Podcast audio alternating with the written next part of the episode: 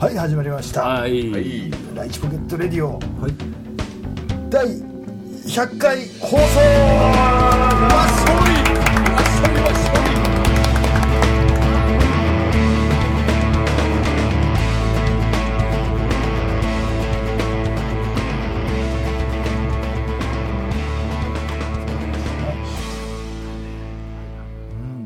いなんかすごいドキドキする。ドキドキするよ、ちょっと口乾いてきたわうん、ね。ドキドキさせるよ。緊張して。ジャックどうですか？100回。うん。迎えて。すごいよね。全く凄さが伝わってこなかったんだけど。ごめんなさい。でもね。あの今日の収録ね、え今日2本目になりますけど、うんはいもう相変わらず、うんカズマの花富豪は、うん。あの花富豪。花富豪花花富豪ねそう。うん大大富豪ならね。そうそうそうそうそうあのそう花富豪ね花で建てたっていうあの豪邸ねはい。うん。なるほどね。花子あそこの。花御殿ね。花御富豪殿ね富豪店ね。うん。富豪店。ちょっと待ってちょっと待って。ちょっと待ってちょっと待ってお兄さん。あの100回記念。え？100回記念でしょ？うん100回記念ね。不合のこと気にしないで。お願いだから。お願い。はい。あなたお願い。あなたお願い。えっとね。はい。えっとこれちょっと結構前にだいてるメールとかもはい。あったりするんですが、はい。はい。えーっとねライチポケットネーム、はい。今夜は花咲ガニさん。おお。お、け、けけれ、けけれですね。ケ系列ではね。ケ系列けけじゃないね。花花系なんで。花系ね。うん。そっち系だ。ジャックさんの生まれ育った町ああ、あっですねち系だ。はえーっとライチポケットレディオ。はい100回記念放送おめでとうございますい。ありがとうございます。って俺が言ったから。そうだね。ヤフーで検索するとはい「ライチポ」ですぐ上に出てくるのがいつもすごいと思いますはいお。すげえな。ライえラジオとともにダイヤリーも毎日アップしているからですかね毎日アップは大変だと思いますがあきらくんは寝不足していませんか？カズマくんお誕生日おめでとうございますありがとうございます。かなり前だ結構前ね。に来たやつかなり前ですね。はいはい。かっこ風邪治りましたか？あダイヤリー参照にてあ治りましたよおかげさまでうん。ジャック君サンバさんカズマ君アキラ君の仲いい雰囲気放送中に笑い声が聞けて元気出ます初期のマサル君も良かったですね。元気なのかな？これからも皆さんの活躍健康を応援しながら楽しみにしています。ありがとうござい。ます。やる気グッズを作ってほしいです。おお。いいね。なんか作ろうじゃあ、やっぱりあれこれさうん。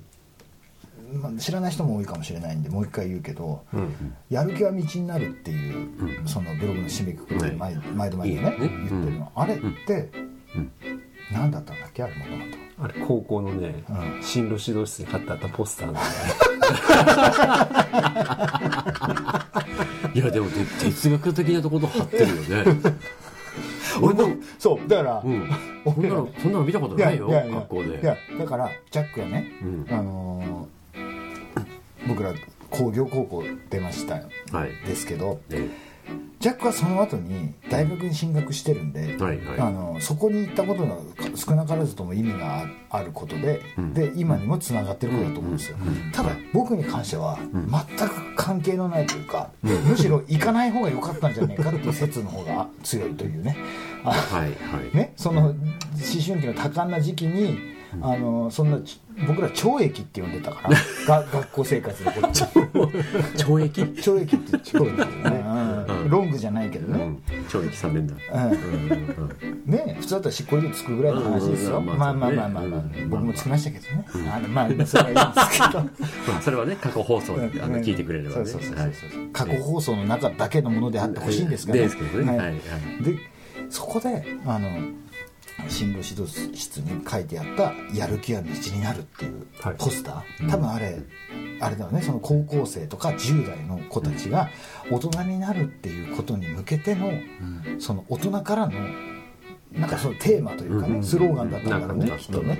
なるほど。で3年間そんなあの無駄に何の意味もない生活を虐げられた僕ですけど3年間生活してあの得たものっていうのはやる気がやるやる気が道になるっていう言葉を盗んだっていうことで。盗んだ。それ一つしかないっていう。その間僕まともな窓口から就職とか一回もしたことないんで、はい。まあ何にも意味がないですよ、はい。ねいやだからそこでさ、やる気があれば、ん。何でも道になるんじゃないの？でそうだよ。ね。そうだよね、別にしゅ、ね、就職するにあたってさ、こう適正な窓口通してね、だからね、ん。あの猪木さんがさ言ってたじゃん。あの元気があれば何でもできる。何でもできる、うん。あれも似たようなことですよ。あそうだね。そうね。うん。はい。深いね。続きまして。はい。タイトル「アキラさんジャックさんこんにちは。はい。ライチポケットネームサラマンダですああはい。はい。ライチポケットレディオ100回放送おめでとうございます。ありがとうございます。もうすぐだもうすぐだと心待ちにしていましたがいよいよ来ましたね。はい。ここまで続けてこられたのはアキラさんとジャックさんの絶妙なバランスの取れた名コンビのなせる技だと思います。ありがとうございます。さてもう一度聞きたいエピソードを募集しているということですがまだ間に合うでしょうか？全然大丈夫ですよ私がもう一度聞きたいのはアキラさんが役者として舞台に上がった時の話です。台本を覚える時間がなくてインカムからの指示通りで セリフを言ったという本番中の内容だったと思うんですがはい。今となっては第何回放送か分からず二度と聞けずにいます。過去笑いぜひもう一度お聞かせ願えればと思います、それではお二人のことを願ってこれからも幼なじみ君との華麗なトークをお楽しみにしておりますというわけですね。ありがとうございます。はい。えサラマンダー。サラマンダー！というわけですね。ーはい。あったねそんなことね。ありましたね。えっ、とね今からね何年前かな？10年？以上前かな、俺が確か結婚した当初なんで大体15年ぐらい前でしょうかね10年ぐらい前だよそうそうそう10年ちょっと前ぐらい。そうだそうだ。11年か10年ぐらい前だよね、いやあれ俺独身の頃だよ。13年ぐらい前だね。20いや2 5 6ですいやいやこら。俺28で結婚してるからね。いや僕らがね20俺とジャックがね25656そんぐらいだよね、そのぐらいだその時に、まあ10あそうだね。14年ぐらい前そうそうだね、んん。うだその頃にその頃お芝居やってた仲間というかね。えええお友達が、うんあのー新しく劇団を立ち上げるんですということで、でその旗揚げ公演にあたって「アキラ主演をお願いしてもいいかい?」と。っていう話で、でもちろんいいよと。言ったのまでは良かったんですよ。ええそこまで。でもちろん何もかも初めてやる人たちっていうか、まあ、経験者ではあったんだろうけどその思いのほかねその行った先でのそのずさんさがあまりにもあまりにもででその本の完成度もささることながらまずその最後までできてないところで、で本番は何月何日っていうのが決まっててでそこで途中でだんだん俺もイライラしてきちゃって「ねこれ何なんだこれ」って。でもうもちろん受けた以上はやるけどひどいじゃねえかいくらなんでも。他のその演者のやつらもひどいし、大丈夫なのこれっていうことを言わざるを得なくなっちゃって。でその辺からすごいなんかもう本当ただストレスために行く場所みたいな、ああきついわきついわっつってなんかその脚本自体のその途中途中ねあから明らかに日本語としておかしい部分とか、その設定上ちょっと辻褄が合わない部分とかっていうのがたくさん出てきてて、でそれ言うたんびにかあの書き直してくるんですよ。だからで本番それ数日前とかにでもまだそんなことが繰り返されて最後までできてないみたいな感じになっちゃって、ああもう嫌だああもう嫌だってなって、もういい。分かった。ストレス溜めると役作りができなくなっちゃうからそういうもんだと思うことにする俺。で 本番当日うちのスタッフに頼んで、あのえ演技してる場所のすぐ近くにそのなんか扉1枚うん。隔ててる場所があって、そうだね。うん。そこに寄ってきてもらってで僕当時結構髪長かったからあの Bluetooth のうんデバイス片耳にはめるやつ。であれがそのワイヤレスなんで、ん。でそのワイヤレスのやつを耳にしてで髪が長いから外からは見えない。うんでそれでその近くの扉の付近でスタッフが「次俺がここに来た理由は何のかなとか相手が何とかって言ったら次そう言うと思ってたよ。でその後に向こうが何とかって言ってくる。そしたら「アキラ真ん中の方行ってどうのこうの」とかっていうのを。聞きながら「そうだよ」って言って本番をどうにか俺もヒヤヒヤしてその先どうなるか知らねえんだからある意味ドラマだね。ああ。本当に、背中びっちょり汗かいてて迫真の演技だねみたいな。そうだよなら。確か見に行ったんだよ俺確か、うんうんでもそんなうん。いやそんなこんなビ Bluetooth してるとは思わないから、うん。やっぱりさすがだなと思ってるんだよねで。もねでさらにあのそっから割とお客さんのそのお客さんの方に寄っていく場面とか、その乱闘シーンとかで結構その彼が発信元の彼から離れるようなコンクリートの壁の方とかに寄るシーンがあるんですよ、はい。で、はい。そういう風になった時に俺胸ぐらつかまれてだったかちょっとわ覚えてないけど乱闘シーンで結構そのデバイス元から離れちゃったのね、そしたら途中からスーさーっつって次何言うか分かんない。次何言うか分かんないのにそうか。そうか。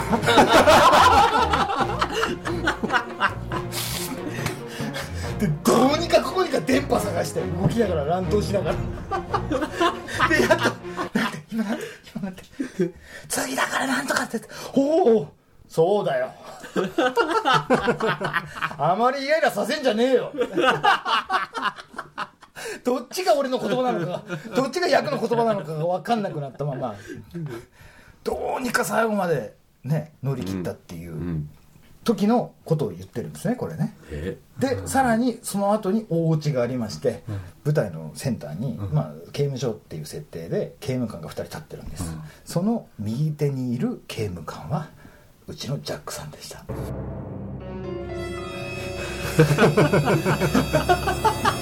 もう一切お芝居とか一回もやったことないのに俺が無理やりあの呼んできて「いいからいいからいいからいいから大丈夫立ってるだけいいから」立ってるだけ。だ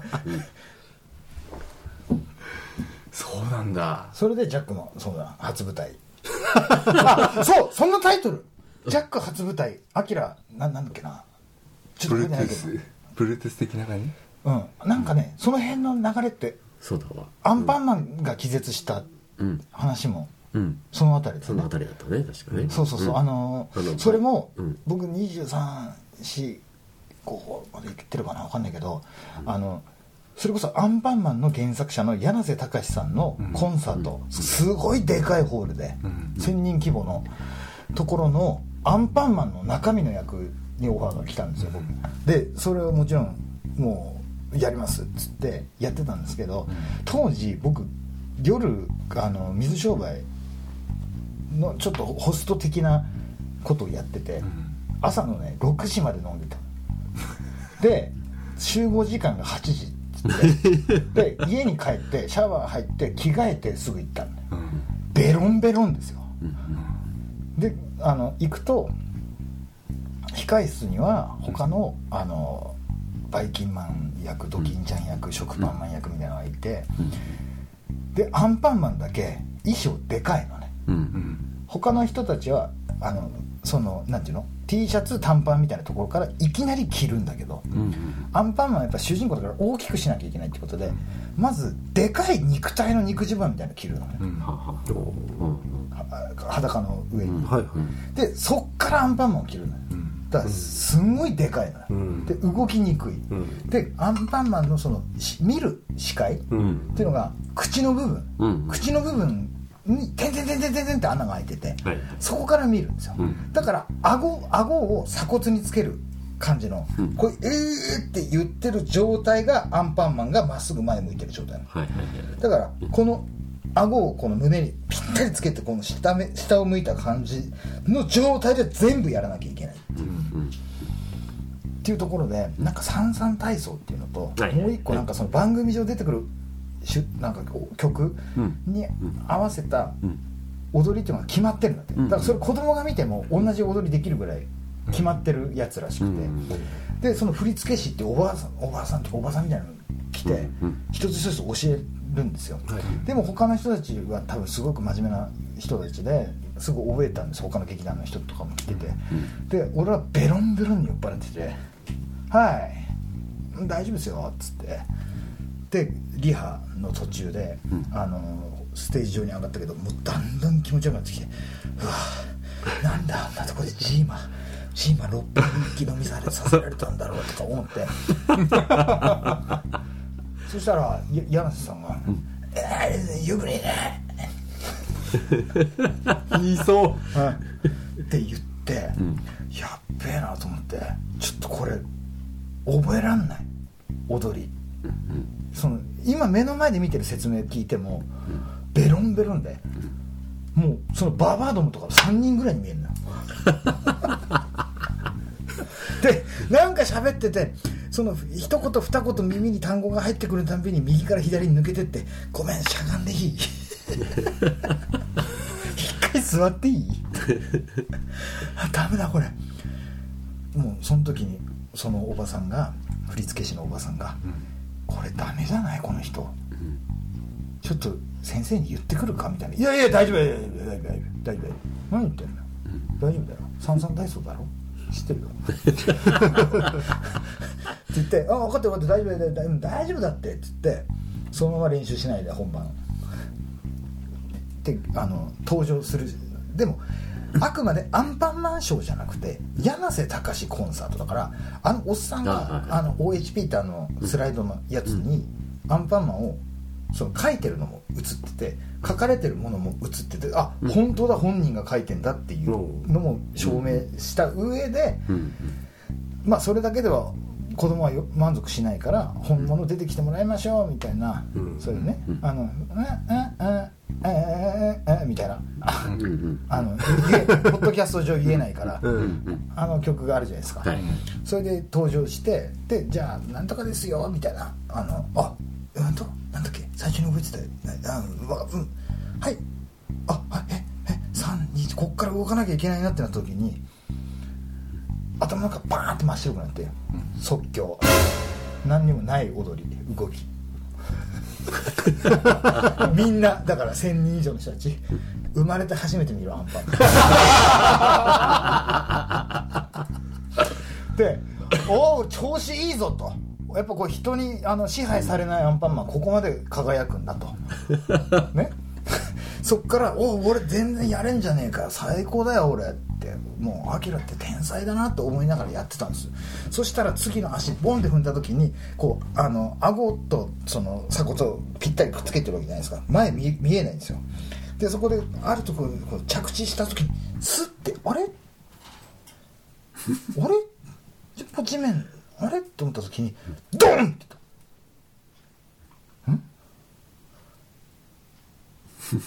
痛痛くはないけどいっぱい来てるからか？ってなった時にも猛烈な男の力のでグワーッと引っ張り上げられてグワーッと押し上げられて。あ落ちたんだ落ちたで落ちた衝撃でよくあのあるじゃないですかあの悪党のなんかマフィアとかギャング集団とかに追われててもうその女が子供を連れて逃げようんだその辺の車乗ってっつってその時に限ってエンジンかかんないみたいなね、その時に「お願いどうにかして」ってバンバンハンドル叩いた瞬間に「うーん」ってあのかかるあの感じですよね、その感じで踊りを思い出した 落ちたショック。それで引き上げられた瞬間にそっから地獄から蘇生したアンパンマン。最初から全部覚え踊あのもともとあった規制の踊り通りに戻ったことでそのなんかおかしくて大丈夫かってみんなはあってちょっとヒヤッとさせられるアンパンマンが落ちてそっからこの引っ張り上げられたことによって復活したっていう余計なドラマまでつけたっていうことでそっからなんかね柳瀬がね柳瀬さんって言ってきちゃった。柳瀬さんがね最初の言うけどみたいなよかったね一番良いよなめねっつって。最後あの荷物でっかいトランクケースみたいなのとか、その向かいの車にななんでか分かんないけど俺が持ってって。うんうんで、まあ、別ではあの後からギャラがうんうん。振り込まれるっていうかもらうんだけど、それとは別で、あの柳瀬さんがねもう亡くなった柳瀬さんが財布からシャシャシャシャシャって1万円札何枚か出して「これお前よかったよ」ありがとうございます」ってそれで、アンパンは柳瀬隆から日本紙幣を数枚もらうという夢がねえななんか。夢あったあよのーなんかこう夢も希望もない話だねなんかこう。なんか汚いねなんかね。なんでだよ。そんなことないじゃないかそんなことないよ。かわいいよ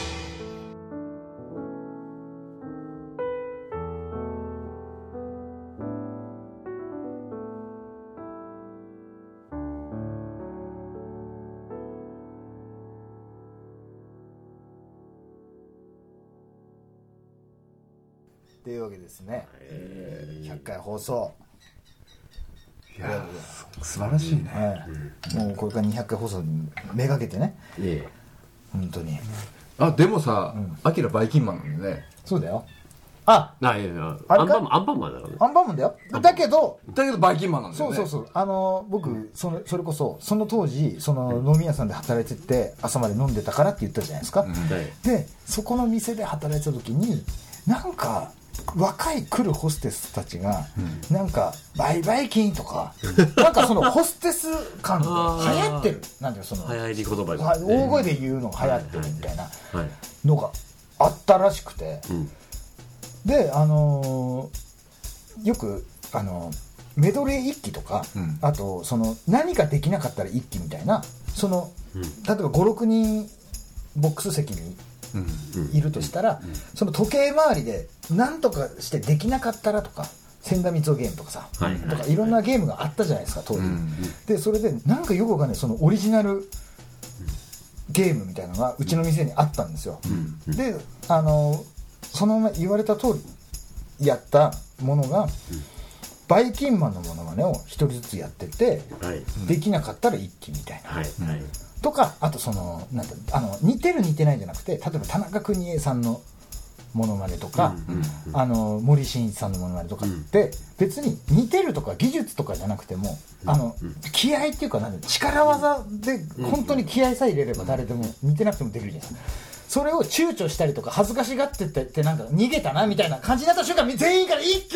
って入るわけですでバイキンマンのモノマネに関してはあのみんな似てたんですよ、はい。で僕はもうあのちょっと自分で言うのもなんですけどモノマネ結構上手なんですよ、であの自分の順番が回ってきた時に、あのバイキンマンのもの、みんな「俺様バイキンマン俺様バイキンマン」って言うんですね、でみんな言っててあ大したことねえなと思ってあこれなら余裕だわと思って俺の順番が来て「俺様バイキンマン」って言ったんですよ、そしたらみんなバッカンバッカン受けて、ほらな俺って天才だなと思ったんだよ、で他のみんな最後までやってであやっぱつまんねえなこいつらって言って大したことねえんだなやっぱなって俺ってよかったなこういう能力持っててなと思ったんです、でそっから何回かそれをやることになったんですでやっぱまた受けちゃうもん俺。一人勝ちかって思ってまたバイキンマンのものまで来てもう時計早く早く次来ない次来ない早くやれは早くやれお前。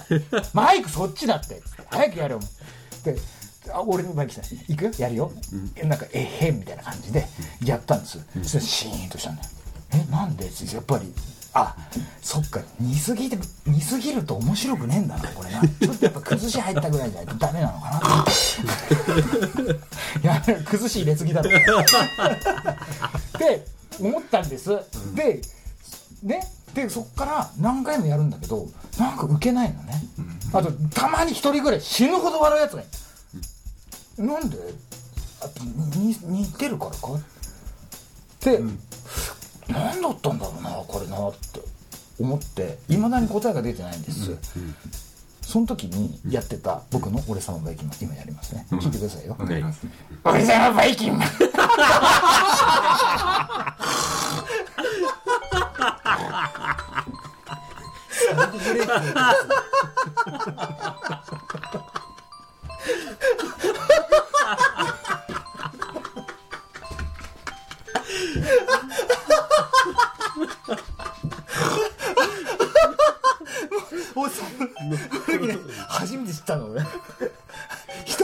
人には向き不向きだでねその後研究したんだ。で練習して練習して努力を積み重ねれば積み積み重ねるほどにね。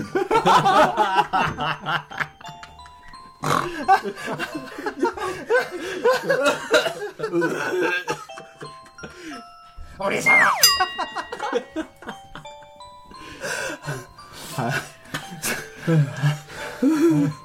やばいこれこれこれやばい。いや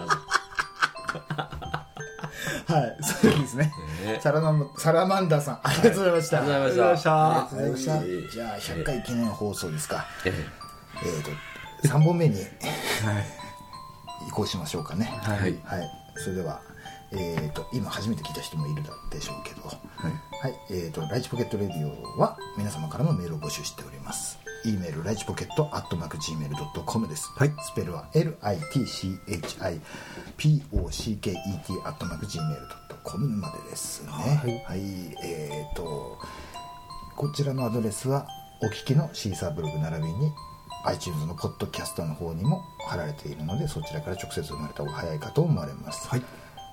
ライチポケットツイッターっていうのをやっております。それから毎日更新ライチポケットダイアリーっていうのもブログもやっております。そちらもチェックしてください。というわけですね。はい。はい。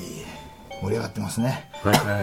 はい。今日はどこもとことん行くからね今日はね。いやいやいや今日もうボツネタなしででも公言しちゃってるね。すごいよね。ねもうでもいいよ。どん。なこまでもモノマネするよ。モノマネなんだ。モノマネだよ。モノマネ。はい。ねそれではですね。はい。じゃあ3本目。いきましょうかね。はい。それじゃあ今日2本目まで。うんまああとはその1本目もね聞いてくれたリスナーさんありがとうございました。ありがとうありがとうございます。それでは次回お会いしましょはい。はい、うあちょっと待って。え？とものり Bluetooth 聞こえないななんだって？え？もう一回言って？あそんなことないよ。かわいいよ